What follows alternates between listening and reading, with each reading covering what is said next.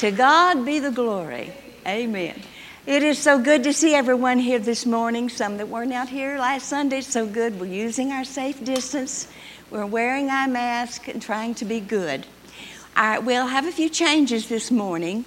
Our sweet little Peter has been ill this week.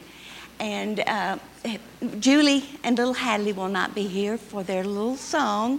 And but Miss Kathy Hathaway has graciously accepted that challenge. And uh, there will not be a de- dedication of the baby this Sunday, because our pastor is trying to do everything he can to keep us from getting a little bug in case he might have part of Peter with him. So as soon as he completes his message this morning, he'll just slip out, and we will begin our, our song sessions together. Let's go ahead and have a word of prayer this morning. Father, we ask you to meet us in this place, your home. We pray, Lord, that everything that we say, everything that we do, will be to honor and to glorify you always. Be with our pastor. Give him a peace and a confidence and knowledge, knowing that he is passing your word to us. We ask these things in your precious name. I'm excited to share with you about learning to live like Jesus. And I was praying about, as we kind of wrapped up uh, the last couple of series recently, how to end these last few weeks with you, and I, you know, I felt like I got one parting shot at you. You know, I've got one left. so, um, what would I want to leave you with? What would I? And so I just kind of thought, well, what would I want? Oh, I left my notes. Let me get those. Not that I look at them a lot, but it's a safety blanket. Um, What would I want, you know, my legacy to be? Not that I get to uh, pick that at this point. Uh, what would I pray for you as I leave? And what would I hope for you as a church and that kind of thing? And so, uh, you know, for a while we've had this on our website. We've had it on a banner out there. We've talked about this before, learning to live like Jesus. But felt like I wanted to spend these last three weeks talking to you about this subject one more time. And learning to live like Jesus would be my hope and my prayer for you. Yes, I I hope and wish that um, I wish you all the success in the world, and I wish you to uh, grow both in numbers and spiritually. And I want you to uh, you know uh, have a good time and enjoy each other and love on one another as you're good at doing, and to continue being generous to the mission of God and all those things. But at the end of the day, my greatest hope for you is that each of you. And, and that you as a community would devote yourselves to learning to live like Jesus, to really discovering what it means to follow Jesus. And that's what we're going to dive into today, is the, the first step of what does it mean to do this, to make this more than a slogan, uh, to make it something that is a part of your life. Have you ever looked at someone and thought, man, I wish I had their... fill in the blank. You know, I wish I had their abilities at basketball. Wish I could throw a football like that, you know. I wish that I had a hunting camp like that, or I wish that I could fix anything like they can fix anything. I wish that I had their job. And the funny thing about that wish is that more often than not, uh, we don't wish for the journey that got them those things. We don't wish for the habits and the practices and the disciplines that got them those things. Uh, you know, I wish that I was an awesome piano player. Um, I've learned to tinker around a little bit over the years, but, you know, I wish that I could just sit down and play anything. But I just couldn't handle practicing. I didn't enjoy, you know, playing Good King Wenceslas over and over again. It just was not my thing. So that's kind of how it is with everything, isn't it? Like there's things that we look at and we see someone who's really good at their job, and we wish that we had their job or that we could do those things. But in reality, we have never wanted to do all the things it would take to get that job or to get that situation or to be that kind of person. The thing is about the promises of Jesus and the life of Jesus that it's easy for us to want that and to wish for that and to hope for that, but sometimes we uh, have cheapened our faith to think that it's something that we could just sign up, you know, sign our name on the dotted line, if you will, and we'll just have it all.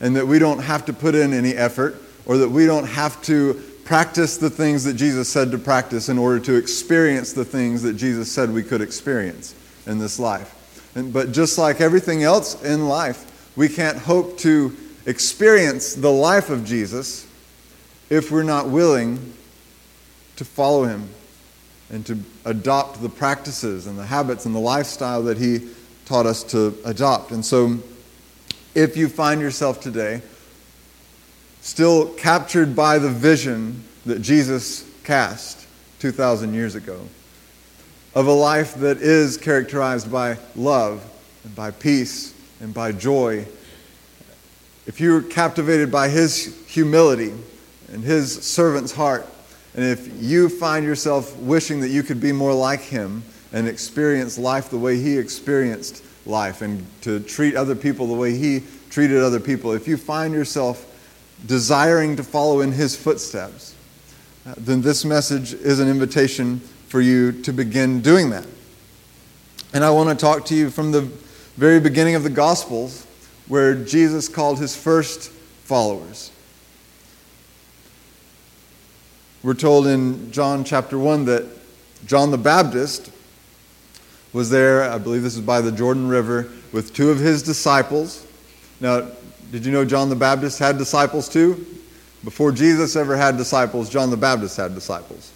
And that's part of what it meant for John the Baptist to pave the way for Jesus and the kingdom of God, was for him to raise up and train up young men who would then, many of them, become Jesus followers. So here's two of them who are his disciples. And when John saw Jesus passing by, he said, "Look, the Lamb of God." And when the two disciples heard him say this, they left him and followed Jesus.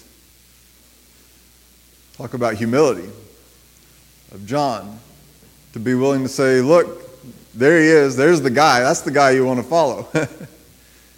And to be willing to lose followers himself.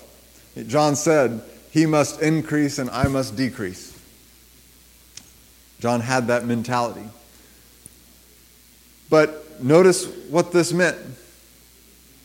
The invitation was to follow, and they followed.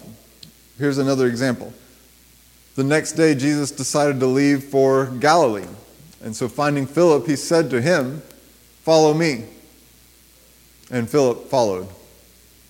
We know the story of when Jesus made it to Galilee and found some fishermen there and said to them, "Follow me." And they left behind their nets, right? And they followed Jesus. We know the story of when uh, he found Matthew in his tax collector's booth and said to him, "Follow me." And Matthew left his occupation there and followed Jesus. To follow Jesus meant to go and see what he was doing, see where he was living, walk in his footsteps, go and do the things that he did, learn from him, yes. Uh, Jesus was a teacher, and we talk about that, and that he was a rabbi. But sometimes our idea of a teacher is uh, someone who teaches a class. And we go and we sit down in class and they teach us on their subject material. And sometimes we've treated Jesus as a teacher, and we come and we sit down for an hour on Sundays and we want to hear what Jesus has to say about spiritual things. But in reality, the invitation of Jesus is a different sort of invitation. He didn't invite Philip to come sit down for a class, did he? He said, "Come and follow me." And this meant for Philip and for every other disciple of Jesus that decided to follow him, that they were going to walk around and do life with Jesus. This was a twenty-four seven class on how to do life, on how to treat people. Yes, there were times where Jesus would teach lessons, but some of the most important lessons I believe that they picked up were the ones that they picked up by watching Jesus, his every move. How did he interact with people? How did he treat people? What were his priorities? How did he live his life? What were his habits and practices and disciplines? How did he do life? What's interesting is the call of Jesus to follow him is still the call today. Do you believe that? That Jesus is still calling people, follow me. But obviously, Jesus is not here in the flesh, and you can't leave your job and go and follow him around the countryside even if you wanted to. So how does it work now? Well, Jesus told his disciples before he left how that would work, and we read about that a moment ago, and here's a couple of verses of it. In John fourteen, if you love me, keep my commandments, and I will ask the Father, and he will give you another advocate to help you and be with you forever, the Spirit of truth. And you know him, for he lives with you and will be in you.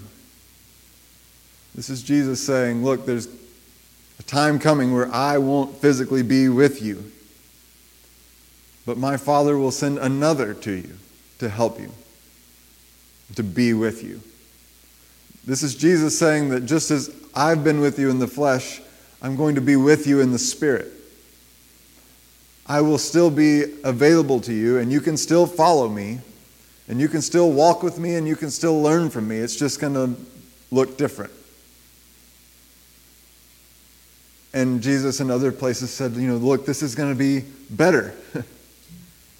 Because Jesus understood that, that he was just one guy, and he was just in one spot and in one place and time. He couldn't be everywhere with everyone. But with his Spirit, he could be. And so this is Jesus promising that we can still follow him today.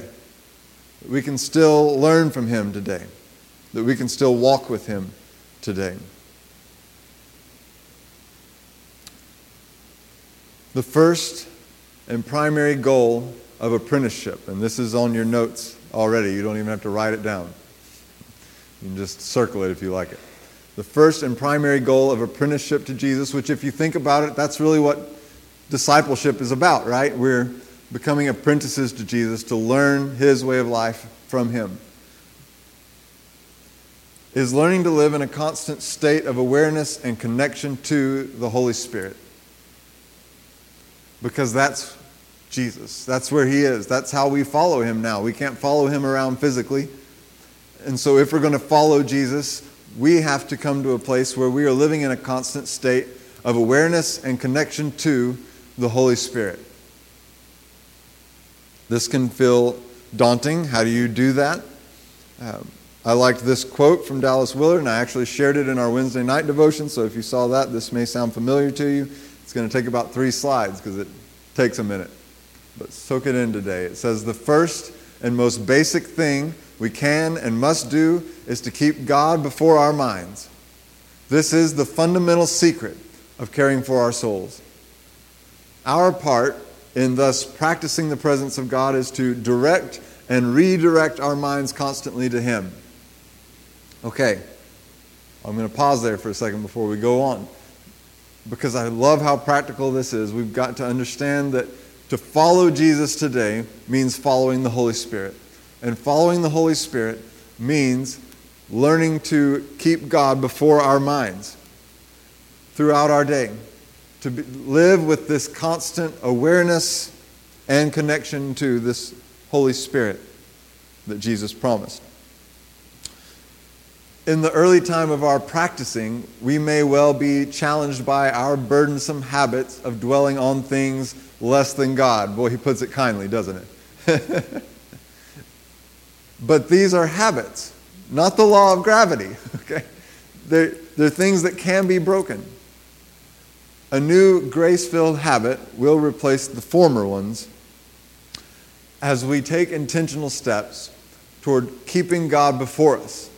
And soon our minds will return to God as the needle of a compass constantly returns to the north. If God is the great longing of our souls, he will become the pole star of our inward beings. And I love that quote but it starts with this practice of directing and redirecting our minds back to God, back to an awareness of His Spirit, of His presence available to us and with us. And this habit that we have of being so constantly distracted and worried by other things and, and unable to walk with Jesus through our day, and, and often even being dragged into thought processes that are far and anything but of the Spirit, right? Those are habits that we have, and they take time to develop new habits, but we can develop new habits. Yes, it takes an investment of time and of purpose and intentionality and some effort, but over time we can begin to practice this, being with Jesus. Even now, we can be with Jesus. Here's the, the blanks that you have on your note uh, page today on the back of your service guide. If you want to experience the life of Jesus, you have to adopt the lifestyle of Jesus. And this doesn't happen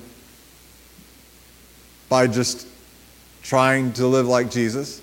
It happens by spending time with Jesus. It happens by being mindful and connected to His Spirit, of walking through your day with His Spirit in mind. It, it means spending time sitting down with the Lord, of focusing on Him for parts of your day as well as walking through your day aware of His presence.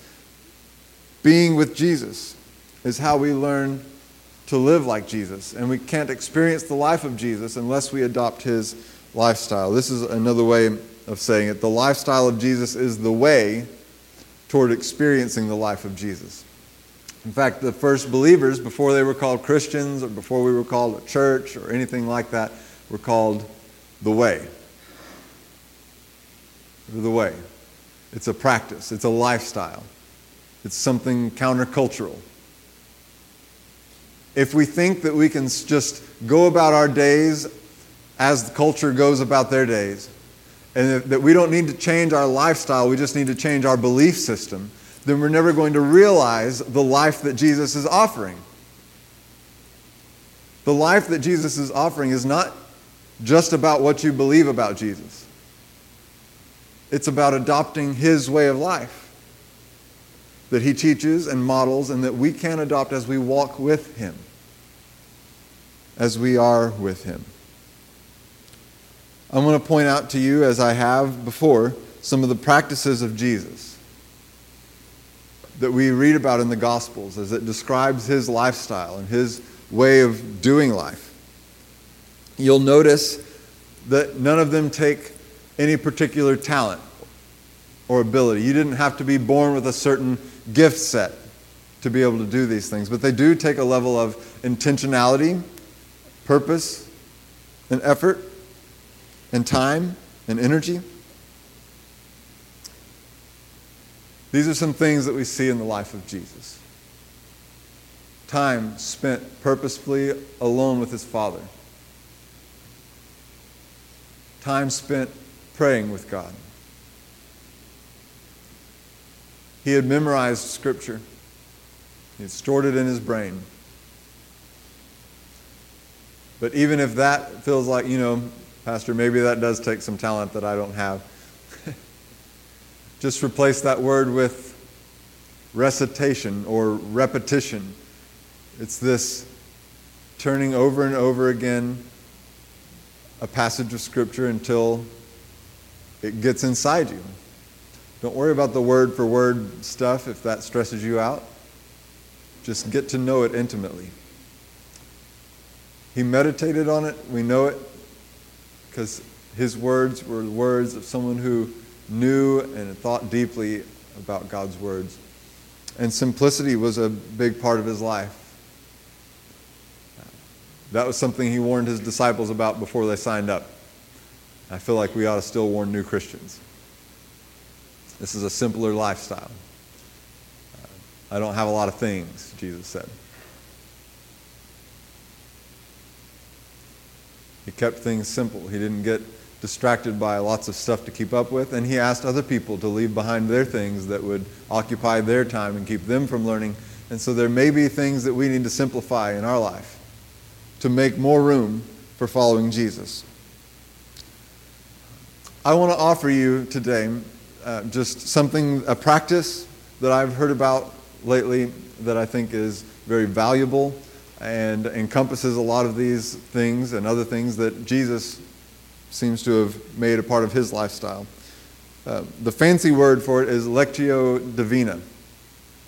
Uh, but this is a Latin term for uh, a way of reading Scripture, of engaging with Scripture, of letting it lecture your heart, in a sense. So I wrote out some steps here, and if this is interesting to you, you can uh, you know, take a picture of the slide up there, or you can write this down in the space provided on your notes if you would like to try this, step one through five. I'm also going to share with you some suggested passages of Scripture that you might want to try this with as a starting place. I think this um, helps a lot, because sometimes we talk about reading your Bible, and but we're not quite sure how to do that in a way that really uh, is transformative in our life and in our faith. And so sometimes we just, in our culture, we kind of read for uh, content, for quantity of content. We read a lot of books. We try to just take it all in. And so when we read Scripture, sometimes we read thinking, you know, look, I just need to read as much of the Bible as I can. So I'm going to, and there's a place for trying to read, you know, through the whole Bible so you get a sense of the scope of it. But as far as, uh, you know, ingesting Scripture, internalizing Scripture, this is a great practice. So you read a passage slowly and carefully, maybe even more than once. You really want to just take a a, a, a size of a passage that, that you can really spend some time with, and you want to read it slowly and carefully. And then you want to, step two, think deeply about it.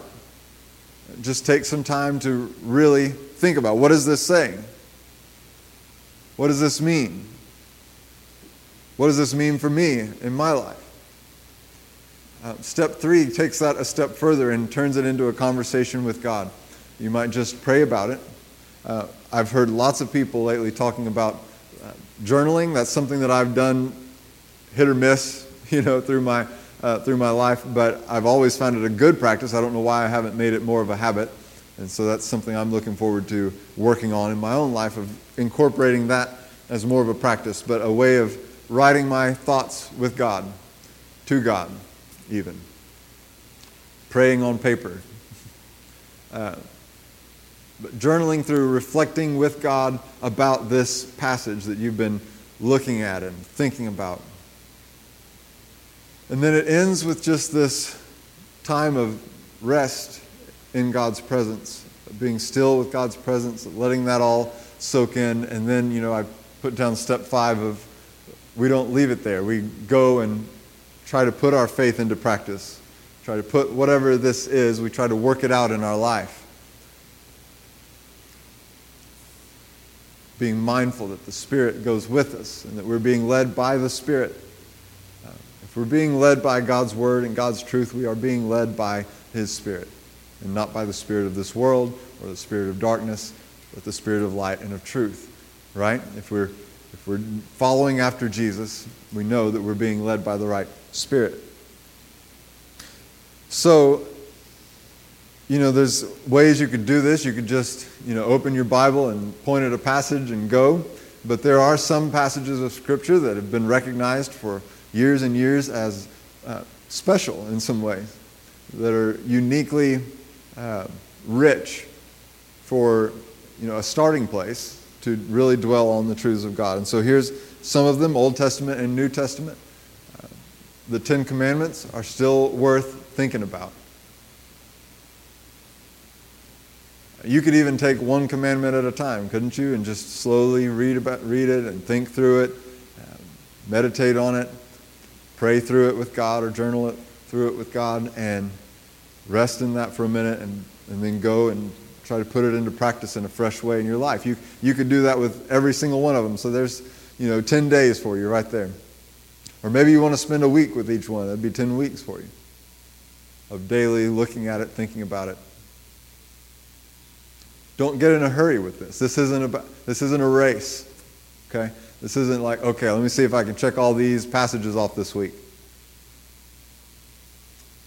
The, we're trying to be with Jesus. It's a little more relaxed. we're, it's not a sprint. It's a marathon. So Psalm twenty-three, you know it, you love it, you hear it all the time. What if you spent some rich time with it, figuring out what it means for God to be your shepherd? First Corinthians thirteen, a chapter about love. It gets read at a lot of weddings, right? What if you spent some time there? Because the way of Jesus, if you had to pick one word to characterize it, wouldn't you pick love? Philippians two, that talks about the, the humility of Christ. Or Colossians three, that several of us memorized not that long ago, but such a rich passage that talks about, you know, putting off the old and putting on the new, and and turning our minds toward Jesus and having our minds renewed with the knowledge of Christ, and just a rich thing to think through and, and meditate on. So these are all suggestions for you, ways that you can practice this process of spending time with Jesus. But this is just one thing. And even that list that I put up earlier of some of the examples of the lifestyle of Jesus and the practices of Jesus, these are just examples. Uh, now we live in a unique time where, uh, you know, now we have all these screens and things, and we have to figure out how to make them work for us and not against us in this. We have to figure out how to set healthy boundaries around our screens and our devices and all the other things that vie for our time and attention in our world. There's new habits that you need to develop that Jesus didn't have to develop because he didn't have a phone. All right, there's, but as you follow him and as you're with him and as you're led by his Spirit, you will find ways to carve out space for him and to, and to live your life in some different countercultural ways. And as you begin to follow Jesus in this way, I think you'll really discover that you can experience the life of Jesus. Increasingly. But it all starts with this, being with Jesus.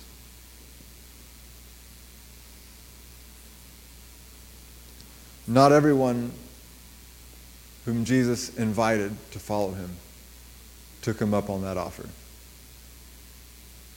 Not even all of the ones who really, really wanted to. Um, last week in our circles, we talked about a young man who came to Jesus, and Jesus gave him the same invitation that he gave to Philip, the same invitation that uh, John the Baptist gave to his two disciples of, hey, go follow him, you know, uh, the same invitation that was given to Peter and Andrew, James and John at their boats, the same invitation given to Matthew, who also had a lucrative career. They all walked away and made time and t- put forth the intentionality and the effort and the commitment to following Jesus. But there was a young man who couldn't step away. He was too busy. He had too many things about his life that he enjoyed. He couldn't quite bring himself to give that up.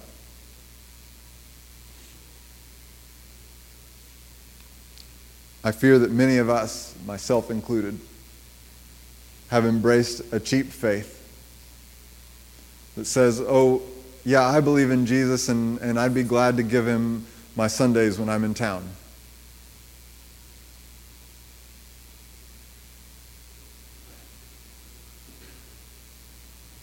But will we ever experience the life of Jesus if we're not willing to commit a sizable chunk of our time to being with Jesus, of walking through life with his Spirit, of learning how to keep him on our mind, of, of sitting down and, and spending purposeful time in prayer and meditation on his word?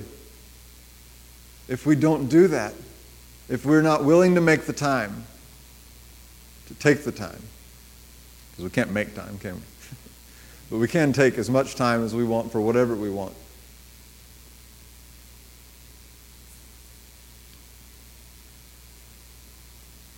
Will we walk away from things that steal our time and our energy away from Jesus? I'm not saying, obviously there's a, a, a tension to balance here. We're told to be in the world but not of the world. Uh, we have to work that out in our life. We can't just escape to a mountainside and live in a cave and be with Jesus all day long, because then, great, you're with Jesus, but you're not with anyone else to share the life of Jesus with them, right? So there's this balance that we have to figure out with this. But my concern is that my life and your life is not balanced. There are too many things that steal our attention away from Jesus. I love sports. I don't know that I'll ever be able to sign my kids up for it. I'm not throwing any stones at anyone who does. I'm just saying it steals more and more of your time every single year, because they keep on adding to the schedule. And when are you going to say Jesus is more important than sports? I'm not going to just pick on sports, all right? We spend a lot of time in front of screens, whether it's phones or T V shows or whatever it is. How much of our time and attention are we willing to give to that that could be given to spending time with Jesus? None of these things by themselves is the problem, but our life gets so filled to the brim that where is Jesus supposed to fit in? Where are our opportunities for redirecting our attention to Him or spending quality time with Him? And do we really think that we're following Jesus if we haven't carved out the time to be with Jesus? This is my challenge to you today, and it didn't mean for it to be so heavy, so sorry. But I'm also not sorry. Our habits, our lives, our time, our choices with our time and energy have to be, every now and then we have to take inventory of that, right? And say, where am I making time for Jesus? If I'm really going to say that I'm a disciple of Jesus, an apprentice of Jesus, if if this is true, that the first and primary goal of apprenticeship to Jesus is learning to live in a constant state of awareness and connection to the Spirit, you know, if these things are true, that if I want to experience the life of Jesus, then I have to adopt His lifestyle, I have to learn to live Jesus' way, that this is something that I'm going to, like everything else I want to learn about in life, I will have to devote energy and attention and purposefulness and intentionality to it, then where am I going to do that?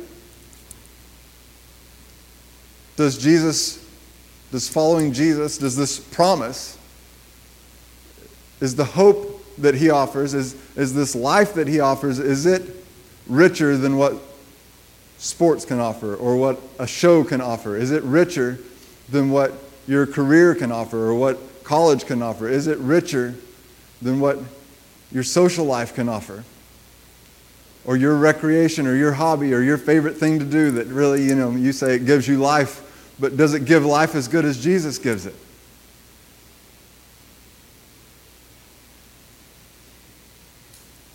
This isn't about stopping to do everything and living in a cave in a mountain, but it is about figuring out, how am I going to build this into my life? And maybe for you this week, it just starts with, you know what? Every day I ought to be able to fit in enough time to do steps one through five. Every morning, before I leave home or when I sit down at my desk at work, or every morning I ought to be able to spend a few minutes looking at a passage of Scripture, meditating on it, praying through it, resting for a moment in God's Word before the hecticness of the day rushes in at me. Maybe this is a starting place for you. Can you carve out that much time out of your schedule? Uh, maybe for you it's, you know, turning off your phone, literally turning it off for an hour a day. For a while you're probably going to have some twitches that develop, and but over time it will give you space spend with Jesus? Is it, you know, maybe just one less show a night? I don't know what it is for you. Uh, maybe it's one less sport a year. You know, maybe we'll do fall ball, but we won't do spring ball. I don't know what it is for you, but weigh and balance your priorities of how am I going to, what am I going to do to carve out the time to be a serious follower and apprentice of Jesus, because I want that life that he offers. I hope that you do. It's my prayer that you do. It's my prayer that we'll learn to live like Jesus. And over the next couple of weeks, we're going to talk about um, how we become like Jesus, how we begin to do the things that Jesus would do if he were us. But that wraps up today. I just want to challenge you to be with Jesus. Figure out what you need to do to spend more time with him. So I'm going to close this with prayer, and like Pat said, I'll slip out after that, and, uh, and then they're going to lead you in some songs to conclude today's service. Father,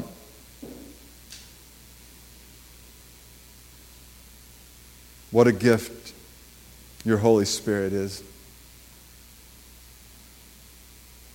We don't have to leave our jobs. We don't have to leave our homes. We don't have to leave our families. Your Spirit is available to us. We don't have to travel around the countryside. You are with us. How blessed we are. So forgive us for ignoring your Spirit's presence, for failing to carve out time for the most important person in our life, for the most important thing that we could ever pursue. All the things this world promises us can't hold a candle to the life you offer us. So help us, Holy Spirit, to live with a constant awareness and connection with you. Teach us new habits to replace old ones, and give us the courage to step out in countercultural ways and carve out time to be with Jesus. I pray this in Jesus' name. Amen.